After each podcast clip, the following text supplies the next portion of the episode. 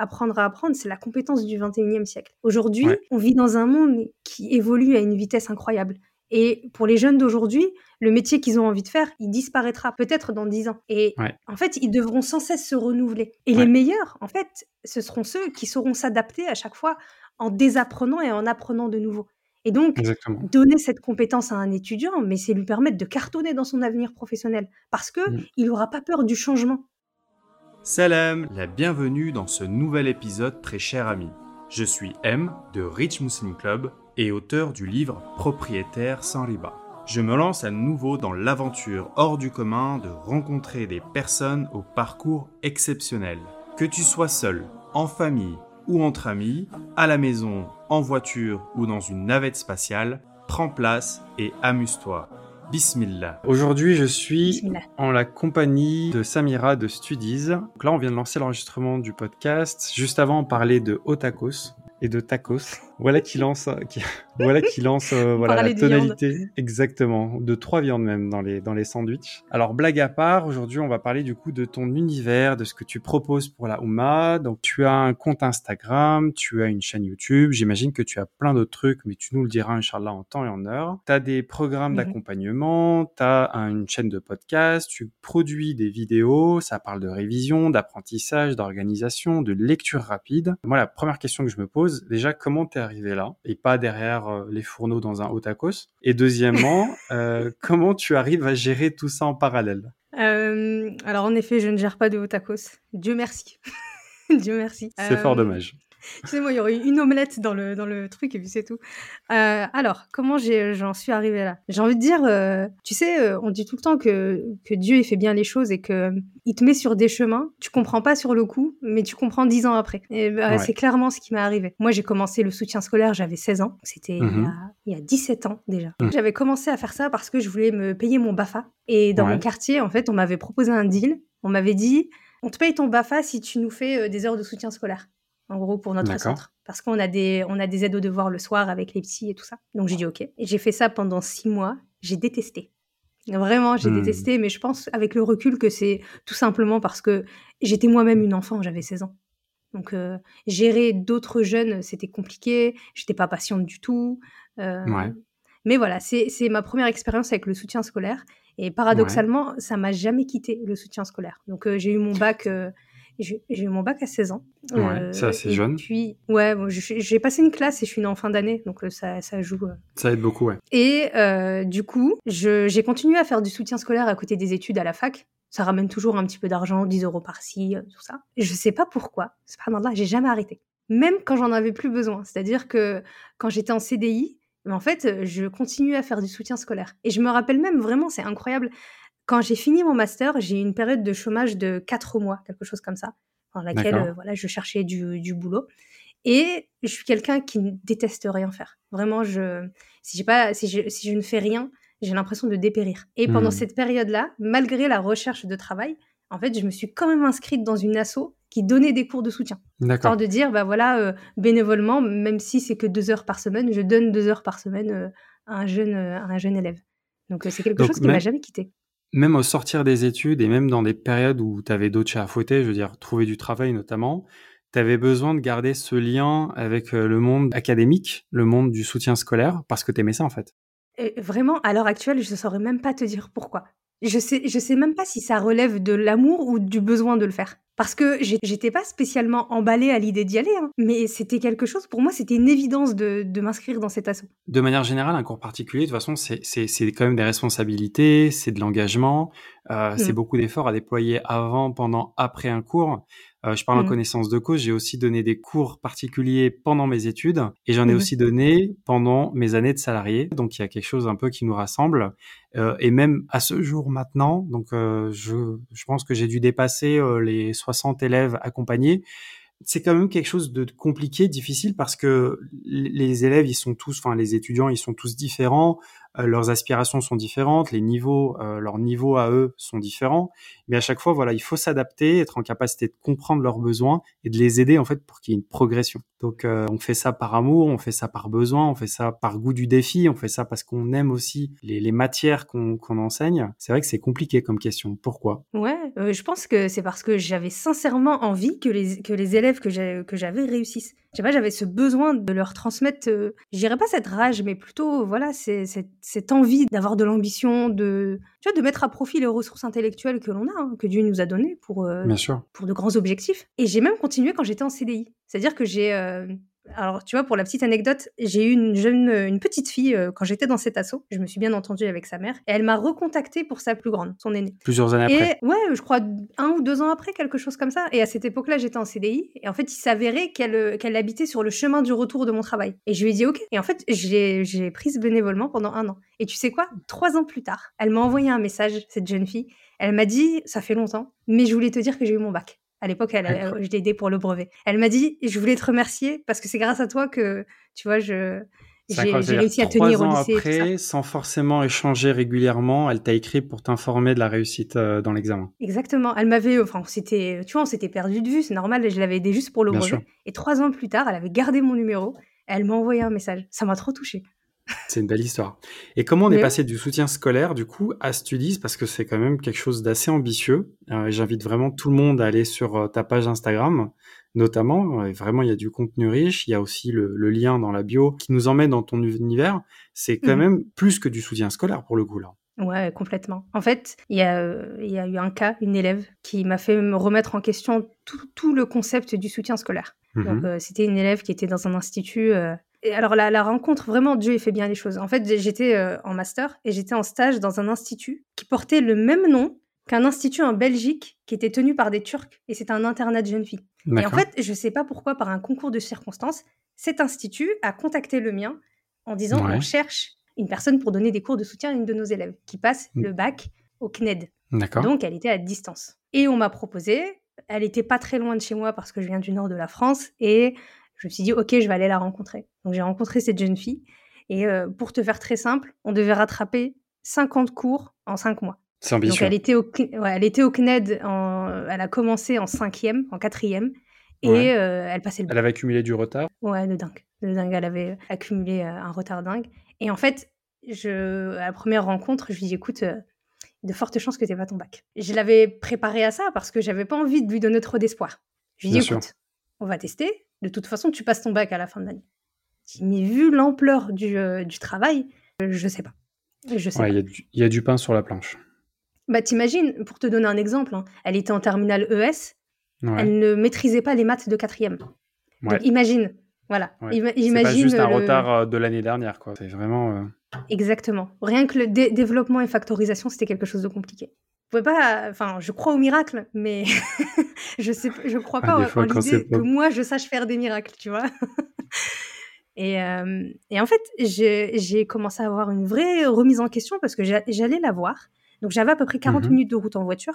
Et pendant ce temps-là, à chaque fois, je cogitais et je me disais, mais comment faire pour que, même quand je sois pas là, elle a réussi à travailler et à avancer dans son programme sans que j'ai besoin de la voir euh, une fois par semaine pendant trois heures. Donc tu vois, là on a le, on a le début de ce disque concrètement, la question principale de ce disque. Et euh, en fait, tu as répondu à un besoin très précis, très particulier, mais en fait qui concerne tellement de gens, beaucoup ont du retard dans, dans les études. Et en fait, de cette grosse difficulté, c'est comme ça que tu as imaginé le concept. Exactement. En fait, c'est toute la question de l'autonomie dans les études. Comment faire pour qu'un élève il gère ses cours tout seul sans que j'ai besoin de le voir? Et ça m'a permis de mettre en lumière la problématique fondamentale selon moi du soutien scolaire, c'est la dépendance qu'entretient l'élève avec le prof. Parce que, imaginons, moi, je viens, je donne des cours de maths à la jeune fille, je l'aide, elle comprend mieux avec moi, prochain cours de maths, elle va m'appeler. En fait, qu'elle comprenne ou pas la leçon. Parce que elle va se dire, je ne peux pas comprendre sans Samira. En fait, en effet, c'est le côté un peu pervers de, des cours particuliers, c'est-à-dire qu'en effet, on les aide à progresser, mais il y a un lien qui peut se créer très fort entre le professeur et l'élève, et il avance que quand tu es là ou parce que tu es là, mais quand tu n'es pas là, bah, ça ne progresse pas malheureusement. C'est le business model d'Academia, hein, au final. C'est pour ça que la structure, elle, elle existe toujours à l'heure actuelle. Parce que, Ouais, parce que dès le début besoin de l'année, est entretenu. des- exactement. Ouais, Et en plus, dès ouais. le début de l'année, on va, de... on va, t'as des parents qui vont payer des profs de soutien scolaire alors que l'élève, il a même pas commencé son année.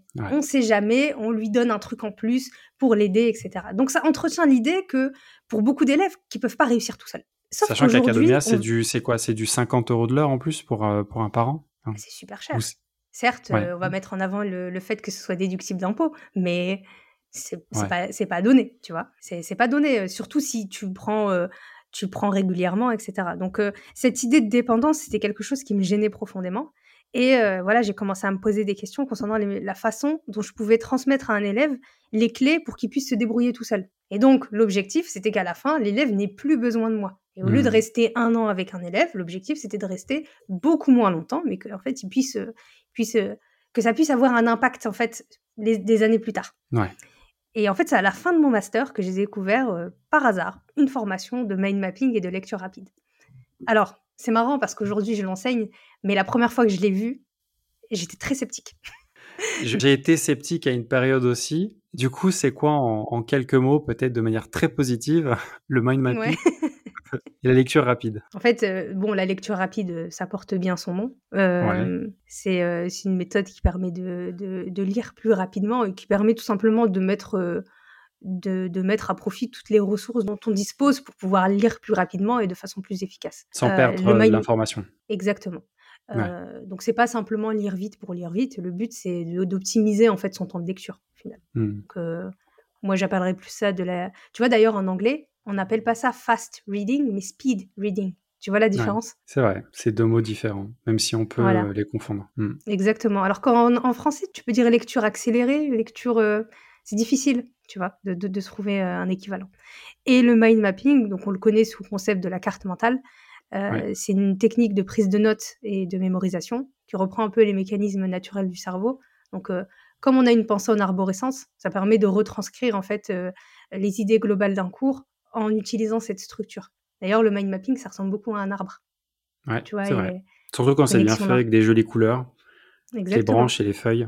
Ça Alors, permet. alors, ça paraît être une très bonne solution pour des gens qui ne savent pas bien apprendre ou qui se disent moi j'arrive pas à apprendre. Et je pense que c'est quelque chose qu'on entend tous les jours. Exactement. D'autant plus que le, le mind mapping, en fait, c'est pas le résultat final qui fait de la technique une bonne technique. C'est tout le processus. Parce Ouais. que tu peux pas faire le mind map d'un cours si, si déjà t'as pas compris ton cours. Donc Ouais. déjà, ça te force à, à- à évaluer ta compréhension de ton cours.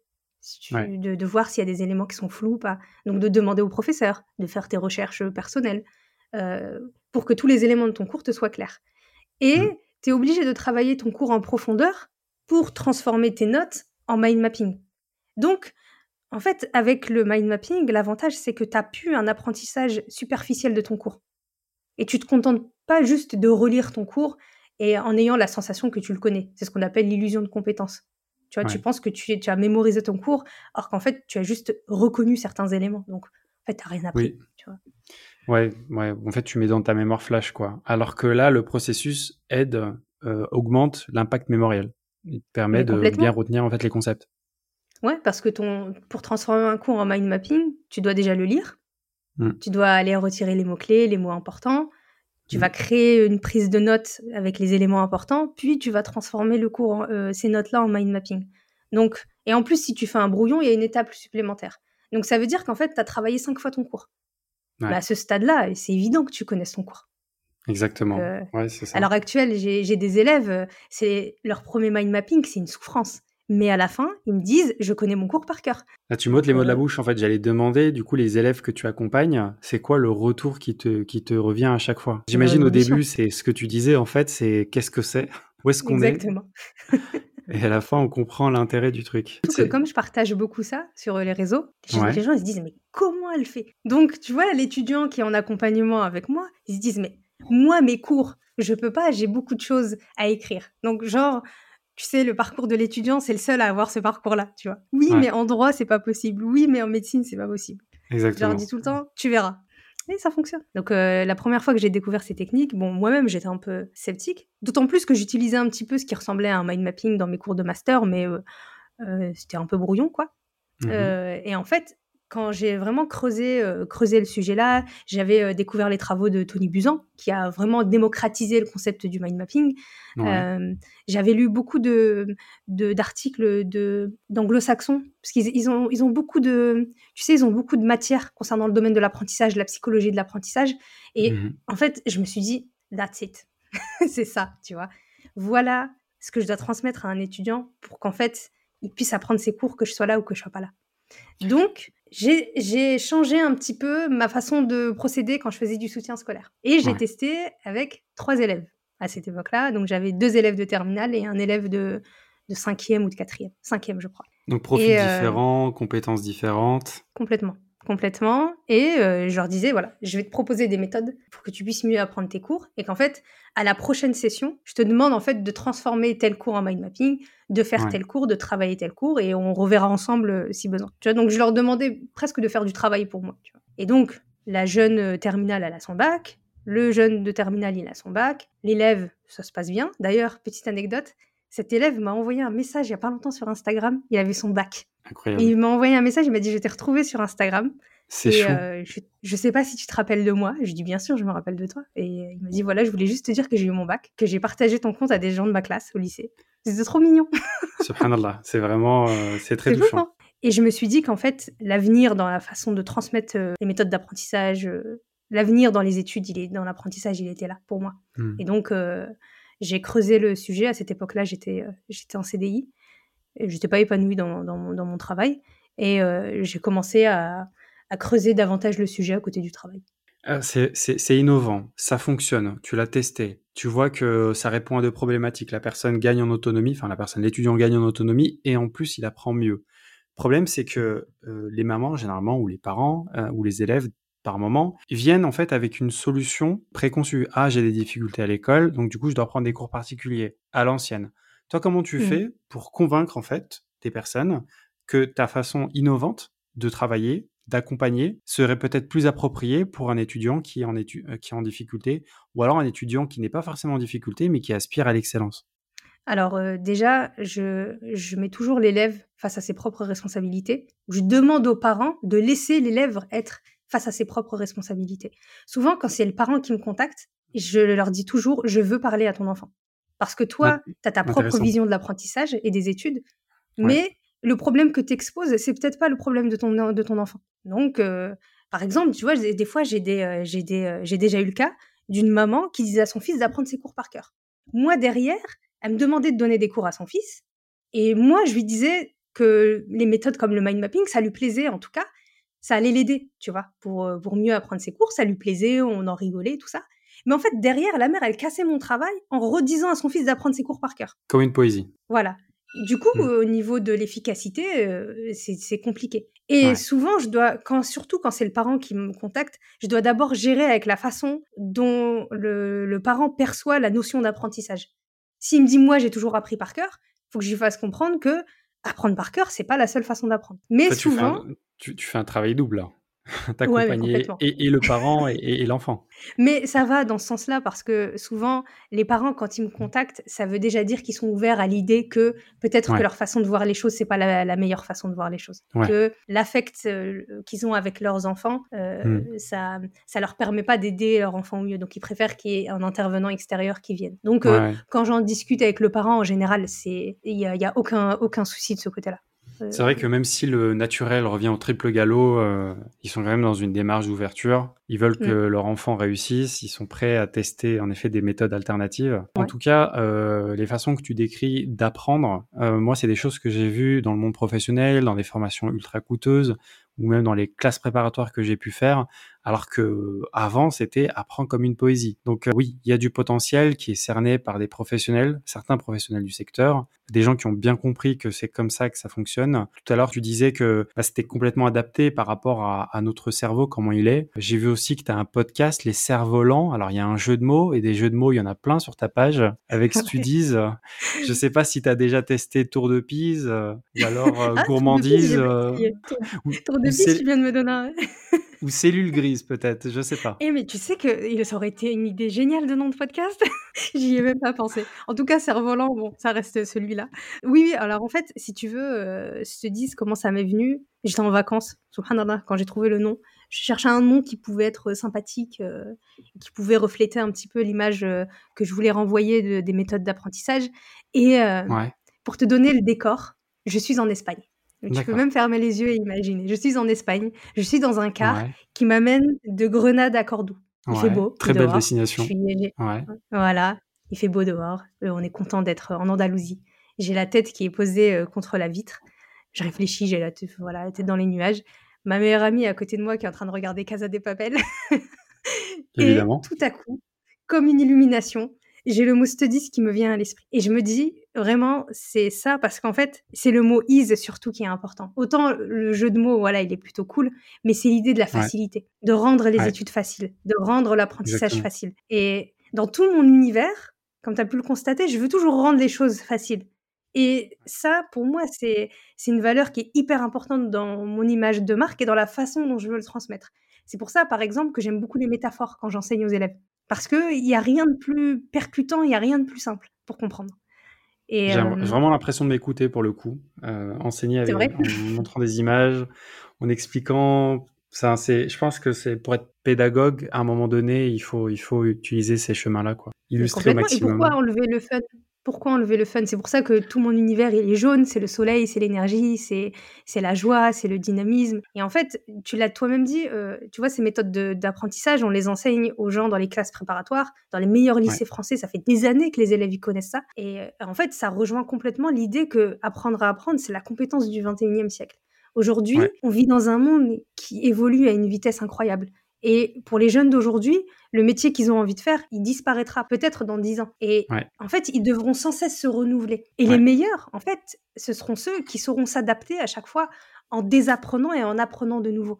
Et donc, donner cette compétence à un étudiant, mais c'est lui permettre de cartonner dans son avenir professionnel parce que mmh. il n'aura pas peur du changement professionnel. Exactement. Exactement. Capacité d'adaptation et résilience, c'est des choses en effet euh, sur lesquelles on est attendu dans le monde professionnel. Et c'est pas ce qu'on apprend en fait à l'école malheureusement, enfin à l'école classique. Si j'exclus euh, certaines filières un peu sélectives, mais euh, mais ouais ouais c'est c'est c'est complètement ça. Et en effet, les métiers se se révolutionnent. Là maintenant, on est à fond dans le digital. des métiers qu'on ne connaissait pas il y a cinq ans, maintenant c'est ça y est, ça à la cote. L'univers est riche. Il y a beaucoup de choses que tu fais est-ce que tu peux nous décrire peut-être une journée de 24 heures? Comment tu t'organises? Qu'est-ce que tu fais? Est-ce qu'il y a quatre Samira qui travaillent? Je vais décevoir beaucoup de gens là. Hein. Alors, je suis pas quelqu'un qui me lève tôt déjà. Euh, je suis quelqu'un qui travaille tard, mais je suis pas quelqu'un qui, travaille tôt. Donc, euh, en général, le matin, je prends mon temps. Je prends mon, je prends mon café, je, prends mon petit déj, je, me mets devant YouTube et je regarde euh, quelles, vidéos sont sorties récemment. J'aime bien me, j'aime bien me mettre à jour sur ce qui se passe sur YouTube, même sur Twitch et tout ça, parce que voilà, ça fait partie de la culture. Euh, tu sais, c'est la pop culture des jeunes d'aujourd'hui, quoi. Euh, nous, à l'époque, c'était Dragon Ball Z, c'était le Club Dorothée. Bah, aujourd'hui, chez les jeunes, c'est YouTube et Twitch. Donc, euh, c'est un bon moyen aussi pour moi de me tenir à la page. Et en plus, même, je trouve ça, je trouve ça intéressant. De très bonnes émissions, d'ailleurs. donc, je prends mon temps. J'en profite pour aller sur Instagram et sur les mails regarder un petit peu si je peux répondre à des choses assez rapidement, je le fais. Souvent, je donne cours en fin de journée euh, quand j'ai des accompagnements individuels, ce qui est évident parce qu'en général, les élèves, ils ont l'école, ils ont cours. Euh, bah, tu t'adaptes un, de mes minimum, Oui, voilà, exactement. Donc, euh, la plupart du temps, soit je les ai en fin de matinée, soit je les ai en fin de, en fin de journée. Donc, ce qui est bien, c'est que ça me laisse la plage horaire de l'après-midi pour pouvoir travailler et produire du contenu faut savoir que 80% de mon temps, il est dédié à créer du contenu sur euh, les réseaux sociaux, sur toutes mes plateformes.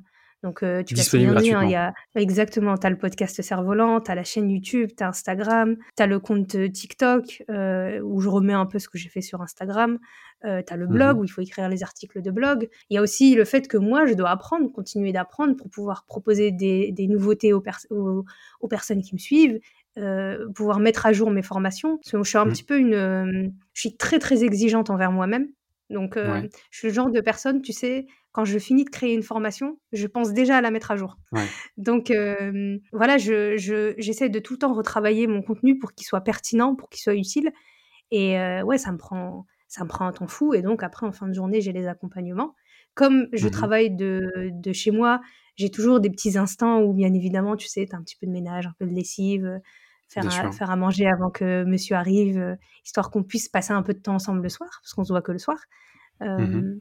Et donc euh, voilà, j'essaie aussi d'apprendre des choses de mon côté. Donc euh, comme je pense que les gens qui me suivent l'ont compris, j'ai euh, j'ai un amour particulier pour la culture japonaise, donc j'apprends le japonais. J'apprends un petit peu l'arabe aussi de temps en temps. Donc Ouais. euh, voilà, j'ai toujours cette soif d'apprendre des choses euh, nouvelles. Je j'essaie toujours de cultiver cette curiosité pour pas rester euh, pour pas rester sur la même chose quoi. Donc Si euh, tu veux, voilà, on peut poursuivre en japonais. On mettra des sous-titres. Les gens, les hein. s'adapteront. Alors, à défaut de parler en japonais, il y a euh, en effet le, le, le japonais, tu as la culture japonaise qui va avec, tu as le manga, et ça c'est quelque chose qu'on retrouve beaucoup dans ton univers. On est, je pense on est nombreux, hein, parmi aussi les auditeurs de, de ce podcast, à avoir lu beaucoup beaucoup de mangas. Alors quand on dit lire un manga, c'est vraiment le papier. Hein. Après, tu as aussi Ouais. les animés, mais c'est c'est- c'est un peu autre chose. Pourquoi cette influence? Pourquoi la mettre en avant? En quoi ça peut être utile aussi, peut-être pour euh, expliquer, adapter le message? Alors euh, déjà, je- j'ai grandi avec, donc ça fait partie de, tu sais, ça fait partie de mon identité, ça fait partie de mes références culturelles. euh, donc euh, comme à travers euh, Studies, j'apprécie de, de transmettre les choses de façon très authentique. Vraiment. Studies, c'est un reflet de ma personne. Donc, Ouais. donc forcément, j'aime transmettre des choses avec ce que j'apprécie aussi. Et l'idée d'allier le, le- le fun à l'agréable, c'est aussi un moyen de faciliter l'apprentissage le Mm. ease the studies constamment. Bien sûr. Et euh, euh, cette, euh, cet amour des mangas, il a jamais, euh, il a toujours été présent. Je continue d'en lire aujourd'hui, je continue d'en découvrir. Euh, Et je suis, je suis de, je suis de celles qui pensent que il y a, en fait, il y a du bon à tirer dans tout. Tu vois, aujourd'hui, par exemple, j'ai des, j'ai des parents qui, euh, qui, me- qui discutent avec moi concernant les problématiques de leurs enfants. Et en fait, devant moi, j'ai un ado frustré parce que il peut pas aller sur YouTube, il peut pas lire de manga, il peut pas Mm. jouer aux jeux vidéo, il peut pas regarder d'animé parce Ouais. que tout est mal, tu vois. Alors, je comprends le désir des parents de contrôler ce que l'enfant regarde pour le préserver euh, de choses mauvaises. Mais je fois, par méconnaissance, qu'on comprend pas, euh, bah, du coup, on interdit tout. Exactement. Et je trouve ça Mm. dommage parce que devant moi, du coup, j'ai un élève qui est un peu frustré et je comprends le fait qu'il ait pas envie de travailler en fait, parce que euh, on, on le préserve pour ça, mais euh, la seule, ch- les seules choses fun qu'il peut faire, on lui enlève et surtout, ça crée un vrai décalage avec sa génération et les gens de son âge, parce que Exactement. quand il est en cours de récréation, il comprend pas ce que les autres disent. Ah, t'as vu telle Ouais. vidéo? Bah non, je peux pas, j'ai pas le droit de regarder. Et euh, Ouais. ce travail-là, c'est aussi un travail pédagogique que je fais à destination des parents pour leur montrer que, bah, en fait, euh, lire des mangas ou jouer aux jeux vidéo, ça ne fait pas, ça ne t'abrutit pas, ça, Ouais. ça ne te détourne pas des études ou de l'apprentissage, et ça peut même t'aider. hein. Par exemple, je dis souvent que j'avais dit ça à un ado, ça l'avait motivé. Je lui ai dit, tu sais, le parcours d'un ado dans les études, c'est comme le parcours d'un personnage principal de shonen. Donc les shonen, c'est les mangas qui sont destinés principalement aux jeunes garçons. Donc c'est les Naruto, c'est les One Piece. Et l'histoire de base, elle est toujours la même. C'est l'histoire d'un petit garçon qui a des pouvoirs incroyables, qui a un potentiel caché, et il s'en rend pas Ouais. compte. Et en fait, Ouais. il va subir plein d'épreuves tout au long de l'histoire pour dévoiler ce potentiel. C'est l'histoire de Sangoku dans Dragon Ball Z, tu vois? Exactement. Et sans ces épreuves-là, sans ces difficultés-là, il se révèle pas. Donc les méchants, Ouais. ils sont là, les épreuves, elles sont là pour le révéler, pour lui montrer qu'il a des ressources pour pouvoir se dépasser. Et en fait, le message, il est beau derrière quand on le prend comme ça. Et on en parlait avant de commencer le podcast. Tu disais que l'histoire de Sangoku qui se dépasse euh, et qui fait des efforts pour pouvoir s'améliorer, c'est quelque chose qui t'a inspiré. Et Mm. je comprends que ça inspire des jeunes garçons et des jeunes filles. Euh, Alors pour info, moi je, je lisais ça en cours d'histoire quand j'étais euh, j'étais en seconde. En fait, j'avais découvert ça tardivement et j'écoutais pas vraiment, j'étais vraiment tout au fond. Après, avant les contrôles, bien entendu, j'essayais quand même de rattraper pour avoir des bonnes notes. Mais euh, ça, ça, ça accaparait tout mon temps. Enfin, vraiment, on m'a dit, voilà, toute la collection, fais-toi plaisir. Ah ouais, mais c'est génial, c'est génial. Moi aussi, je, je connais le manga par cœur. Et euh, il y a des mangas que j'apprécie particulièrement, par exemple, c'est les mangas de sport. Parce que les mangas de sport, ils véhiculent de très belles valeurs. Des valeurs Oui. d'entraide, euh, les vrai. remises en question, l'estime de soi, la confiance qu'on a en soi, la relation que tu entretiens avec tes coéquipiers. Il y a vraiment Ouais. de, de très belles valeurs qui sont véhiculées. Et je suis contente parce que j'ai des, euh, j'ai des parents, j'ai des mamans, des papas qui viennent me contacter, qui, me- qui me disent en fait, tu m'as un peu réconcilié avec ça parce que je connaissais pas l'univers. J'en ai Ouais. une vision hyper biaisée parce que voilà, on voit des choses assez, euh, assez, euh, assez malsaines. Mais c'est comme dans Mm. tout, hein. il y a des choses bien comme des choses pas bien. Et voilà, j'ai beaucoup de, de, de, de parents qui me demandent des conseils pour acheter des mangas à leurs enfants. Et tu sais quoi d'ailleurs, j'en propose toujours un, s'il y a des parents qui nous écoutent. Euh, et je leur dis comme ça, tu fais d'une pierre deux coups. Et je leur dis tout le temps, alors il y a, il y a des mangas en fait qui sont adaptés d'œuvres littéraires. Donc Les Ouais. Misérables de Victor Hugo existent en manga. Je dis ce que je te Ah. propose, c'est de, le, c'est de le faire lire à ton ado, mais tu lui dis pas que c'est une œuvre de Victor Hugo.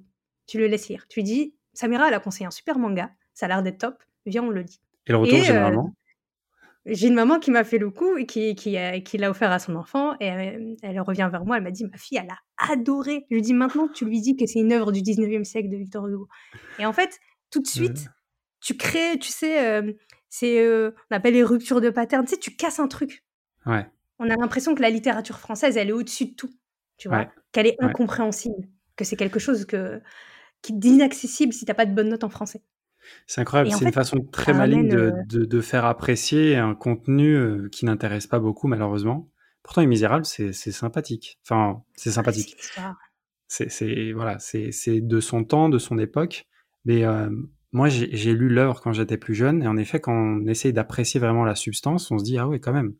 Mais bon, malheureusement, c'est plus trop de notre époque. En tout cas, c'est plus trop, euh, c'est pas trop adapté pour les jeunes, on dirait.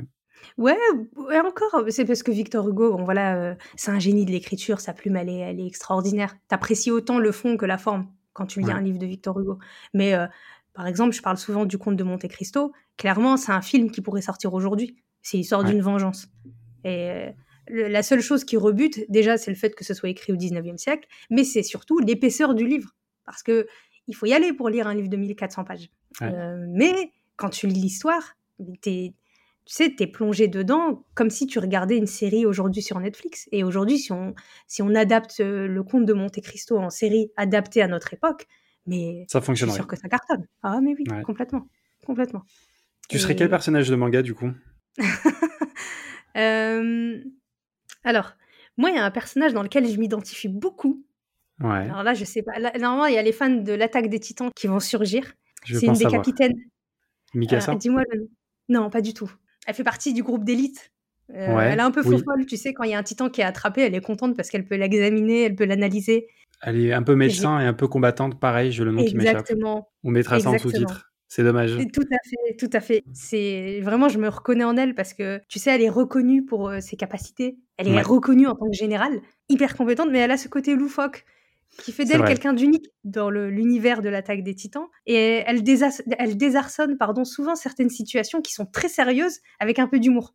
Dommage. Et Je suis sur ta page et j'arrive pas à retrouver. Euh, je pense que ça, Je- nous reviendra, ça nous reviendra juste après la fin de l'épisode. C'est toujours comme ça. Mais compl- complètement, complètement. Et, euh, Angie Zoé. j'avais fait.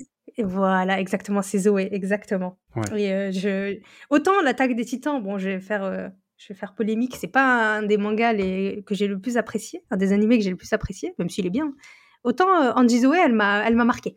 Et je me reconnais bien dans ce, dans ce personnage. C'est comme Jeanne hein, dans Jeanne et Serge. Moi, j'ai, j'ai, j'ai- je C'est l'aimais la trop, même Jeanne. époque, ouais. Ouais, ouais. Mais c'est, ouais, il y a, il y y a une similitude en effet, ouais, dans les deux personnages. Ouais, j'ai- j'ai- j'aime beaucoup. Si on devait reprendre le Dragon Ball Z, je serais, moi, je serais Bulma. C'est vrai. Ah, elle sort un peu, elle sort un peu du lot, mais pour moi, tu vois, dans Dragon Ball Z, Bulma, pour moi, c'est elle le personnage central de la série parce que c'est elle, c'est la glue de tout le monde. C'est elle qui ramène tout le monde en fait et qui lie tout le monde entre eux. Et Ouais. parce que sans elle, Sangoku, on le connaîtrait même pas. Personne ne connaîtrait Sangoku. C'est vrai, c'est vrai, c'est vrai, c'est vrai. Mais c'est intéressant ce parallèle entre les mangas et, et la personnalité et l'amour du travail, de, des études ou ce genre de choses. C'est intéressant. En plus, ça, ça met un peu du beurre dans les épinards. Tu sais, les étudiants, des fois, ou les élèves ou les enfants qui sont en difficulté, ils aiment pas trop travailler.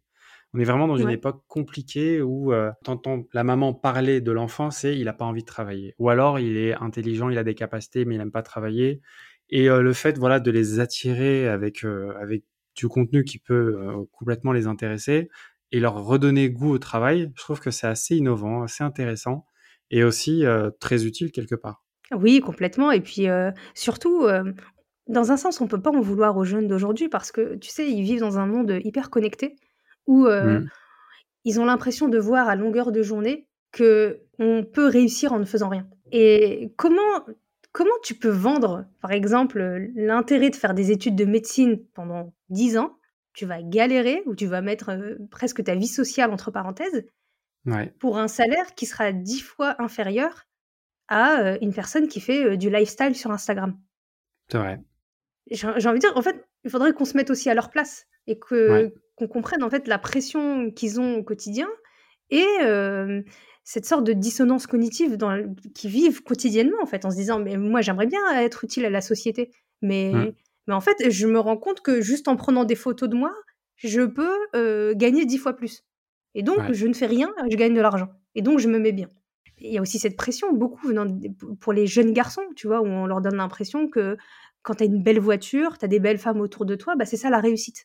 Et je pense que parmi le travail d'éducation, le simple fait de les écouter, des fois, ça leur fait juste du bien, en fait. Et de comprendre que c'est pas seulement une question de difficulté dans la façon d'apprendre, c'est mmh. des fois ils, ils, sont là et ils te disent mais ça sert à quoi en fait? Je, je vais faire quoi avec ça? Complètement, on est complètement déréglé. Mais après, c'est comme tu sais, les footballeurs à l'époque, c'est pas parce qu'on voit certains réussir que tout le monde va réussir. C'est-à-dire que au final, euh, ces étudiants vont réussir nulle part. C'est pas parce que tu mets des photos de toi sur Internet que, plus avec des voitures de location, généralement, que, que le succès va venir taper à ta porte. Donc euh, non, ça marche pas comme ça malheureusement. Oui, j'ai même entendu parler que tu pouvais louer euh, à Los Angeles, tu sais, des salles qui ressemblent à un jet. Mais en fait, euh, c'était, tu fais croire que tu es dans un jet privé, mais en fait, tu es dans un studio, quoi.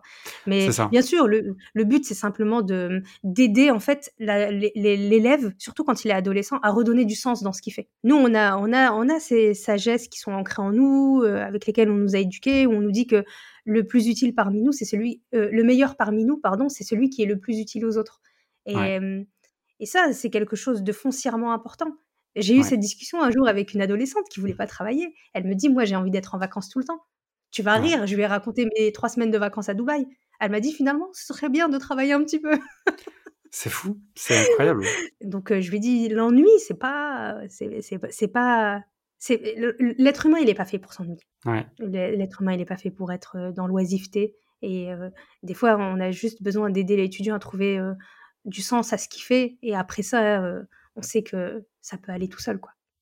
Complètement. Mais bon, il y a quand même toujours besoin de ce temps d'adaptation pour. Euh, et des fois, les parents n'y arrivent pas parce qu'il y a le côté émotionnel, il y a les sentiments qui reviennent. Mais trouver du temps pour décrypter vraiment euh, les besoins de l'enfant, trouver euh, le langage en fait qu'il parle pour ensuite l'inciter à aller dans la bonne direction, de retrouver l'amour du travail, l'ambition de faire quelque chose de sa vie, quelque chose d'utile, de productif. C'est pas simple. Tout à fait. Et en plus, euh, ce qui est intéressant de toute euh, cette expérience que j'ai pu avoir, euh, c'est que le problème énoncé, c'est jamais le vrai problème. Et ça, c'est intéressant. le problème énoncé par la personne qui vient à toi n'est jamais le bon, c'est ça? Ouais. C'est jamais le vrai problème. Il y a toujours un problème de fond derrière. Ouais, en fait, tu as le symptôme qui va te décrire, mais il n'a pas la route cause derrière. Quoi. Ouais, c'est tout à fait ça. Et c'est bien parce que ça permet d'être euh, plus à l'écoute de la personne que tu as en face de toi et puis euh, aussi de l'aider à trouver des solutions euh, tout, tout, toutes simples. Hein. Encore hier, j'ai eu le cas, il y a une maman, elle me dit Mon fils, il est pas organisé. Je dis Est-ce qu'il est mal organisé ou est-ce qu'il gère mal son temps? C'est pas la même chose. Et en fait, j'avais envoyé hier une newsletter sur la gestion du temps. Elle m'a dit Le timing, il est parfait. Et je lui ai dit Voilà, c'est en fait, il faut, il faut prendre les choses par le bon bout en fait pour pouvoir les régler. Voilà. Incroyable. J'allais te demander, euh, moi je suis quel personnage de manga pour clore euh, ce chapitre? Alors, alors, peut-être pour, euh pour, pour t'aider, moi je me sens vraiment comme Rock Lee dans Naruto. il s'est battu contre Gara, si je me rappelle bien. Alors c'est un personnage qui a aucun pouvoir, qui est moins bon que les autres. Et en fait c'est mmh un combattant de nature. Il s'entraîne beaucoup plus que tout le monde. Et à un moment donné, il a participé à un tournoi et il s'est retrouvé contre quelqu'un d'extrêmement fort d'extrêmement doué. Malgré tout, il arrivait à tenir tête à ce combattant. Et à un moment donné, il était euh, en haut d'une espèce de statue. Et son entraîneur lui a dit C'est bon, tu peux enlever tes poids. Et euh, tout le monde s'est moqué de lui en disant Ouais, il va enlever quelques poids, il ira à peine plus vite. Et en fait, il avait des poids de 15 tonnes dans les jambes. Alors, dans les mangas, c'est toujours exagéré. En fait, quand il a fait tomber ses poids, ça fait une montagne de fumée. Et là, d'un coup, tu sais, c'est impressionnant, mais enfin, comment je l'avais vu à l'époque, euh, là, j'en mmh. tremble encore un peu. C'est, euh, tu clignes des yeux, il est déjà derrière toi, en fait. Et là, il va beaucoup plus vite. Et en fait, c'est voilà, c'est quelqu'un qui travaille beaucoup, un acharné. C'est pas forcément quelqu'un qui est extrêmement doué, mais il va se démener pour être au niveau et même surpasser les concurrents qui sont meilleurs que. Je me suis jamais considéré comme quelqu'un de très intelligent, euh, quelqu'un qui comprend vite. Je me suis toujours dit, il faut que je travaille, il faut que je fasse mieux que les autres. Et ce qui me permet peut-être d'être euh, à ce jour là dans l'initiative que je porte avec mon épouse, toujours de se dire, c'est jamais assez, il faut faire plus. En plus, Rock Lee, il est très attachant dans Naruto. Ouais, c'est vrai. Pourtant, au premier abord, euh, quand il arrive, euh, bon, tu te dis ça va être un personnage qui va être vite relégué au plan secondaire, mais il prend beaucoup de place. Il est Le très attachant. exactement. Ouais. Moi, tu me fais penser à Sangohan dans Dragon Ball Z. Alors pourquoi? Parce que euh, moi, j'ai cette vision de toi à travers ton projet, ton profil. Et Ouais. euh, la personnalité de Sangohan, elle est très intéressante parce que c'est quelqu'un qui aime pas être au premier plan. Ouais. C'est quelqu'un qui, qui, qui a juste envie d'être euh, euh, d'être derrière euh, et de se consacrer à ses études, à l'apprentissage, au fait de développer ses capacités intellectuelles. Mais ça Mm. l'intéresse pas d'être au premier plan, en fait. Et les circonstances, elles vont le pousser au premier plan, même s'il n'en a pas envie. Et c'est vraiment cette sensation que j'ai eue quand, genre, euh, à travers ton projet, ton Instagram, tu es obligé d'être un peu au premier plan. Bon, tu as mis forcément quelques barrières, mais je pense que c'est pas forcément quelque chose dont tu avais envie de base. Mais tu t'es dit, dans le cadre de mon projet, j'ai pas le choix, C'est vrai. tu vois? Et ça va un peu vrai. passer à vois. Et Bah, écoute- c'est le plus fort dans Dragon Ball Z, en vrai. Il est plus fort que son propre père. Bah, Écoute, je suis complètement flatté. Je te remercie pour cette très belle analyse. Et en effet, il y a beaucoup de vrai dans ce que tu dis. Euh, je déteste avoir les projecteurs sur moi. Pourtant, bah, le contexte fait qu'au bout d'un moment, tu es obligé de te positionner, de te mettre en avant, d'émettre une opinion, de trancher dans une direction. Et c'est quelque chose qui est pas simple, c'est vraiment contre nature. J'ai vraiment, vraiment être- d'être dans la masse silencieuse, mais en même temps, voilà, de m'activer à rendre les choses meilleures, quoi. Ouais, et puis en plus, euh, euh, en, en vrai, euh, même le, le déclencheur, tu vois, le, le déclencheur chez, euh, chez Sangohan, c'est la colère. Mm. Quand il est en colère, il révèle ses pleins pouvoirs. Donc lui, c'est en fait le problème de Sangohan, c'est qu'il sait pas gérer ses émotions. Toi, ton déclencheur, ça va plus être euh, soit l'injustice d'une certaine situation ou le fait que tu vois que euh, euh, dans notre communauté, il manque certaines choses pour qu'on puisse s'élever tous ensemble. Et donc, cette indignation par rapport à ça, c'est ça qui t'a poussé dans ce projet-là?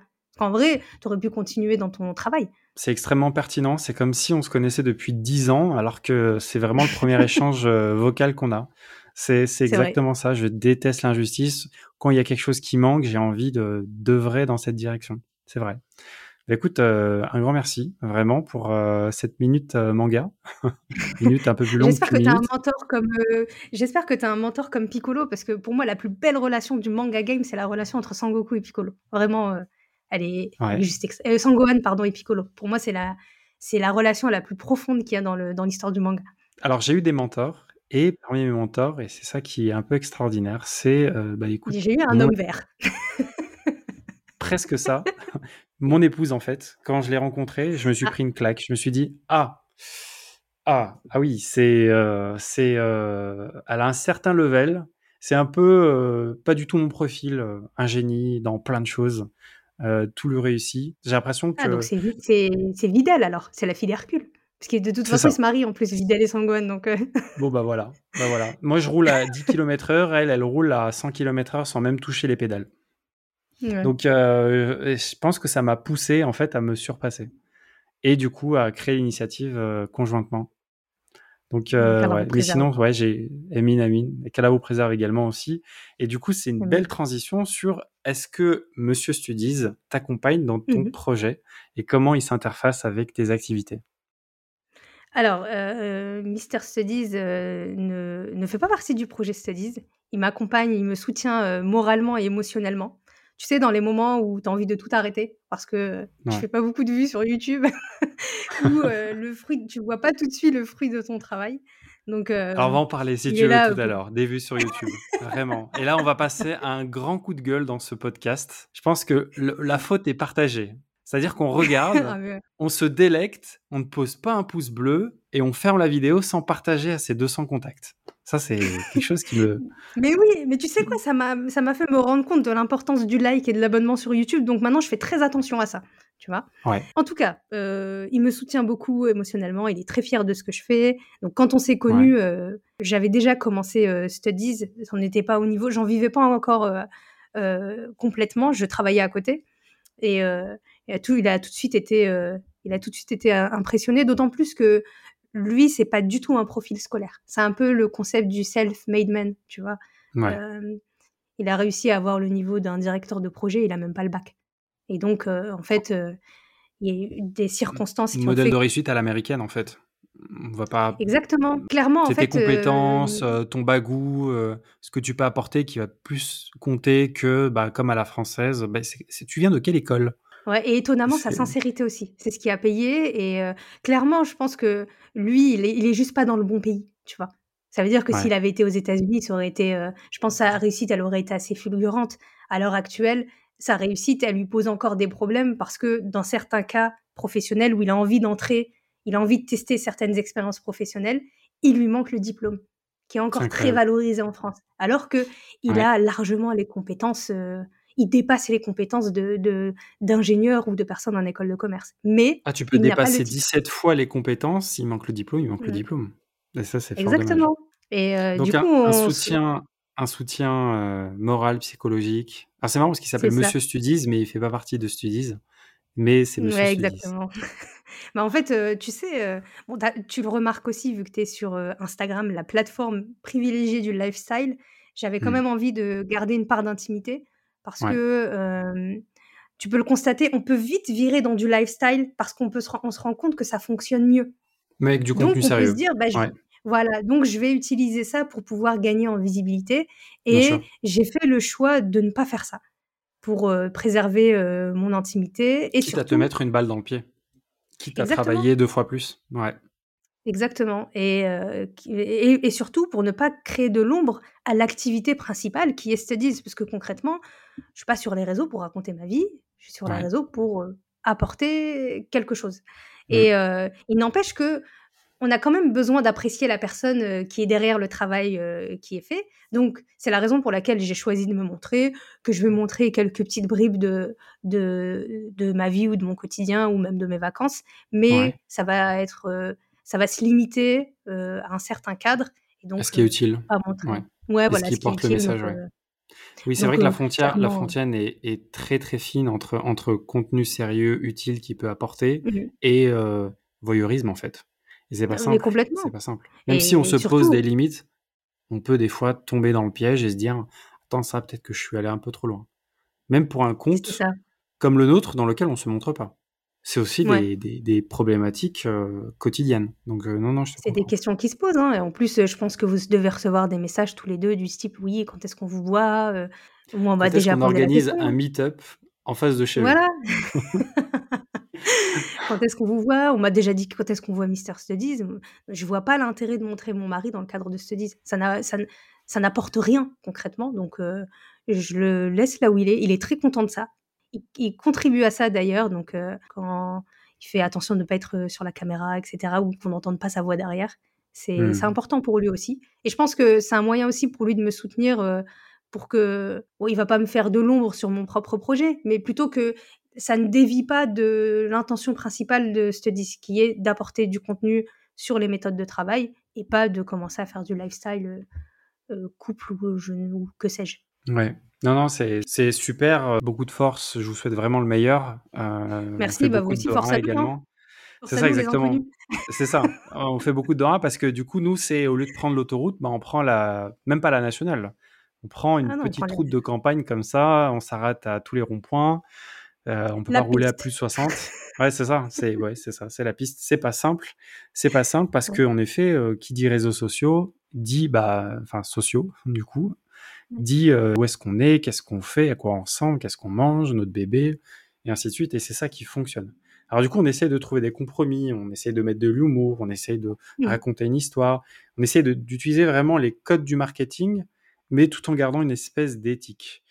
Après, ça donne Mhm. ce que ça donne. Des fois, ça fonctionne très bien, surtout quand le message est percutant et en même temps, c'est très utile pour le domaine dans lequel tu es. Mais c'est pas simple et malheureusement, tout à l'heure, bah, on en a parlé brièvement, on va peut-être en parler maintenant. Euh, sachant qu'en plus, tu t'es lancé le défi là en septembre de faire une vidéo par jour et ça, franchement, bravo. Bravo, c'est Ah, juste hein. incroyable. J'imagine que c'est dur parce que tu t'es fixé un objectif, tu le tiens, tu es en train de le tenir. Là, on a quasiment les 30 vidéos et on est bientôt à la fin du mois. En même temps, c'est quand même beaucoup de travail, c'est beaucoup d'efforts. T'attends un minima que du coup les gens pour qui bah, on y trouve un intérêt dans tes vidéos, qui le partagent, qui posent un like.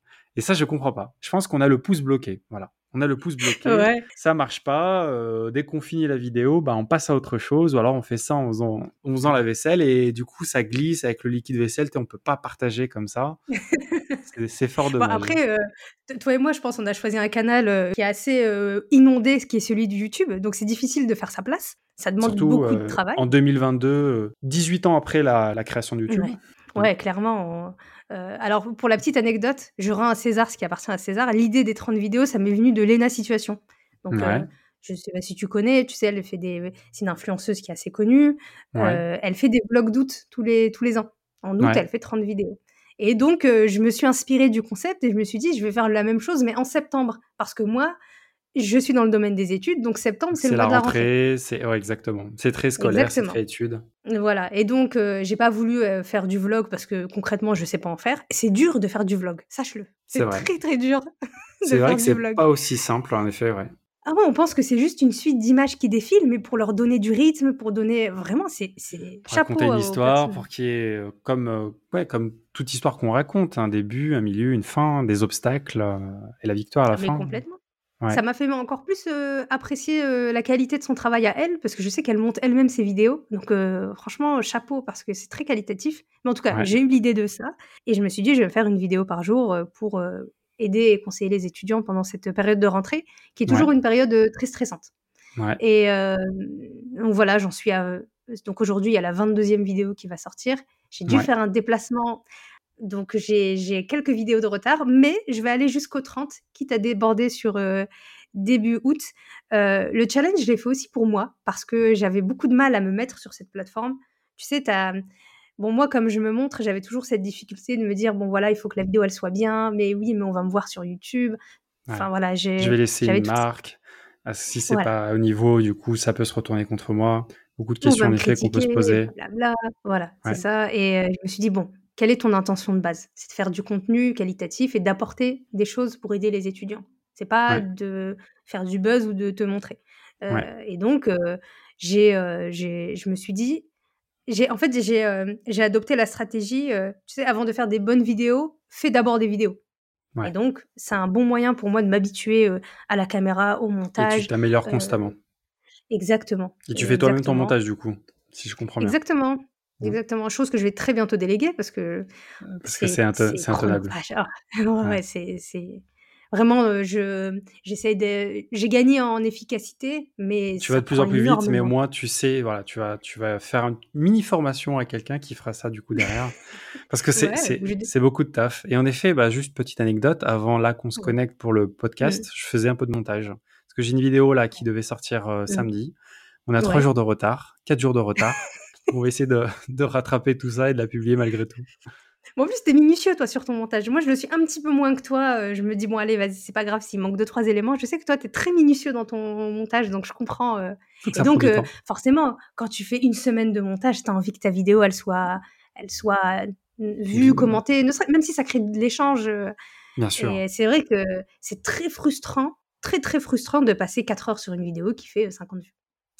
Alors, Mais tu sais quoi? Je vais nous aider. Là, maintenant, tous ceux qui nous écoutent, vous vous abonnez aux deux chaînes, si c'est pas fait. Vous partagez à tout le monde. Et en plus, j'en profite aussi pour dire que tous les deux, on s'est lancé un défi, en fait, quand on préparait ce podcast.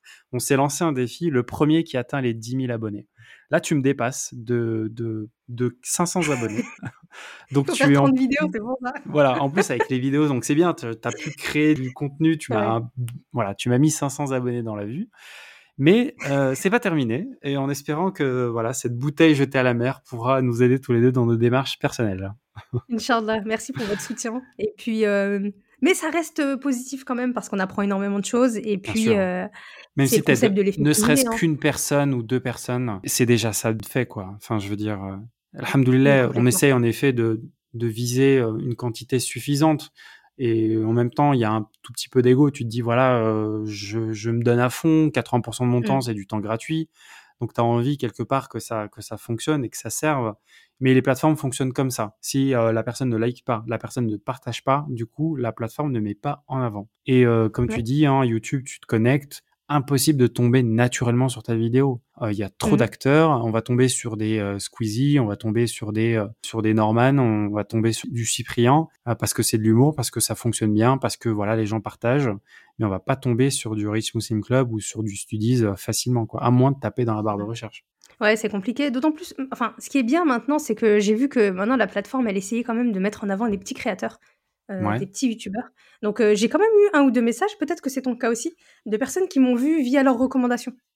Tu le vois en effet déjà chose, hein, dans, Creator Studio. Déjà, tu peux voir euh, le trafic qui vient sur ta vidéo et voir d'où viennent les gens. Et en effet, sur des vidéos qui ont bien fonctionné de mon côté, des fois, les, les gens qui sont tombés dessus par hasard, c'est plus de 50%. C'est impressionnant.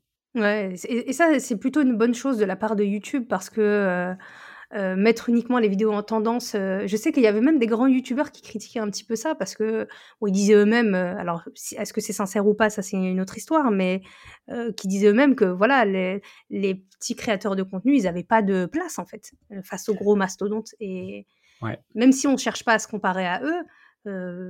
parce qu'on ne fait pas du tout le même type de contenu, il n'empêche Ouais. que voilà, ils ont une place prédominante dans le YouTube game et, Exactement. et ouais, c'est c'est c'est pas évident de de de, En de fait, prendre sa place. Donc je pense que c'est une question de persévérance sur YouTube, vraiment. hein. Je pense, bah, c'est un peu comme ce que tu décrivais jusqu'à maintenant, hein, de la résilience, euh, de l'autonomie. euh, c'est on baisse pas les bras après la première difficulté. Là, le, ce que tu as décrit là tout à l'heure sur euh, sur l'omniprésence de certains contenus, si je, on réfléchit deux minutes, je pense que ça peut porter préjudice à tout le monde en fait, et pour les petits créateurs parce que bah, parce qu'on les voit pas, et pour les grands créateurs parce que du coup ils vont rester dans leur zone de confort, ils vont pas innover parce qu'ils vont se dire si j'essaie autre chose, ça n'attire plus et je perds cette position. Donc C'est ouais, clairement ce qui arrive à des grands youtubeurs. hein. On a- je pense à je pense à Norman par exemple. Aujourd'hui, il est quasi inexistant sur la plateforme. C'est alors que Parce qu'il s'est pas renouvelé, comme- parce que ouais, il s'est pas renouvelé. Alors que Squeezie, qu'on apprécie ou pas le personnage, quand on voit l'évolution de sa chaîne YouTube, mais en fait, on peut que comprendre que le mec il reste le roi du de le roi de YouTube. C'est Mm. c'est dingue ce qu'il propose comme euh, comme contenu. Personnellement, j'apprécie parce que je trouve ça très divertissant et euh, et la diversité de son contenu, elle est les, les nouveaux concepts qu'il amène, c'est assez, fou. Donc je comprends pourquoi lui continue d'avoir cette, euh, cette cote. Mais c'est vrai que si tu Cette restes toujours ouais. sur la même chose, ouais, au bout d'un moment, tu vas finir par lasser. Et ça, c'est Mm. ça, c'est difficile aussi. Ça doit être, euh, ça doit être quelque chose de très dur à vivre parce que euh, tu sais, es face à des personnes qui se lassent de ce que tu fais. Ouais. Donc tu as un grand dilemme. hein. C'est vraiment, est-ce que je propose des choses en fonction de ce que les gens ils veulent ou est-ce que en fonction de ce que moi je veux leur proposer? Ouais, Là, tu exactement. rentres dans un dilemme éthique assez, assez important. Bon, alhamdoulilah, on n'en est pas encore là, mais, vrai. la question se pose forcément. Exactement. En tout cas, ça reste plaisant malgré tout, indépendamment des résultats, indépendamment de la performance de certains contenus qui sont pas proposés. En tout cas, alhamdoulilah, des fois, on est content de voilà d'avoir transmis Mm. une notion, transmis un enseignement, et on se dit euh, voilà, ça pourra servir, inchallah, surtout quand on fait les choses lillah fi sabilillah. Euh, on en parlait tout à l'heure avant, avant d'enregistrer, donc c'est dommage. En tout cas, en tout cas, merci infiniment pour ton temps. Ça fait déjà quasiment une heure qu'on discute, c'est juste incroyable. Le temps passe très très vite. C'était hyper agréable, hyper instructif. J'ai encore plein de questions et malheureusement je pourrais pas te les poser parce que voilà, ça ferait du coup un podcast bien trop long. Pour autant, les gens peuvent te retrouver Inch'Allah sur ta page et te poser toutes les questions. Et euh, on sait jamais, un jour créer du contenu nouveau, répéter l'exercice, organiser un live, que ce soit sur YouTube ou Instagram. Avec grand Et, plaisir. euh, et, et on n'oublie pas le challenge 10K, premier arrivé à 10 000 abonnés sur YouTube. Il offre une Tesla à l'autre. Je sais pas si c'était ça les modalités, mais why not? Et tu sais quoi, en plus, j'ai vu que euh, euh, Tesla, ils avaient sorti leur nouvelle maison à 10 000, euh, 10 000 euros. Incroyable. Donc euh, voilà, Ça donc tombe bien. 10K, 10 000 euros. Symbolique. Maintenant, il faut, 10K, faut 10K. économiser aussi. C'est ça, exactement. Surtout quand tu arrives, tu perds à 9 998, tu te dis, oula, c'est Ah ouais, dommage. c'est horrible. Que le- J'ai envie de dire- J'avais presque envie de dire que le meilleur gagne, mais en fait, c'est que nous Non. deux, on gagne. Et qu'on y gagne tous les deux. Et puis, euh, Sincèrement, je pense qu'on serait content, vraiment, si on reprend le challenge, Mm. on serait content que l'autre aurait atteint le palier, parce que 10 000, Tout à c'est pas rien. YouTube te dit, bon, bah, voilà, tu commences à être intéressant, je vais te mettre plus en avant. Du coup, c'est que ça fonctionne, c'est qu'il y a des nouvelles personnes, justement, qui vont, et c'est là, je reviens sur tout ce qu'on s'est dit dans ce podcast, qui pourront apprendre davantage, mieux, en toute autonomie, des parents qui seront plus contents. Euh, donc, alhamdoulilah, hein, j'ai envie de te dire, c'est, ça serait juste bénéfique pour tout le monde. Complètement, complètement. Merci en tout cas pour ton invitation. C'était un plaisir d'échanger. Et euh, j'espère que, que, toutes les différentes réflexions qui ont été apportées bah, aideront les personnes qui écouteront euh, ce podcast. Complètement. Et on like et on commente cette vidéo. Et à très bientôt, Inch'Allah. Salam alaikum. Wa alaikum salam.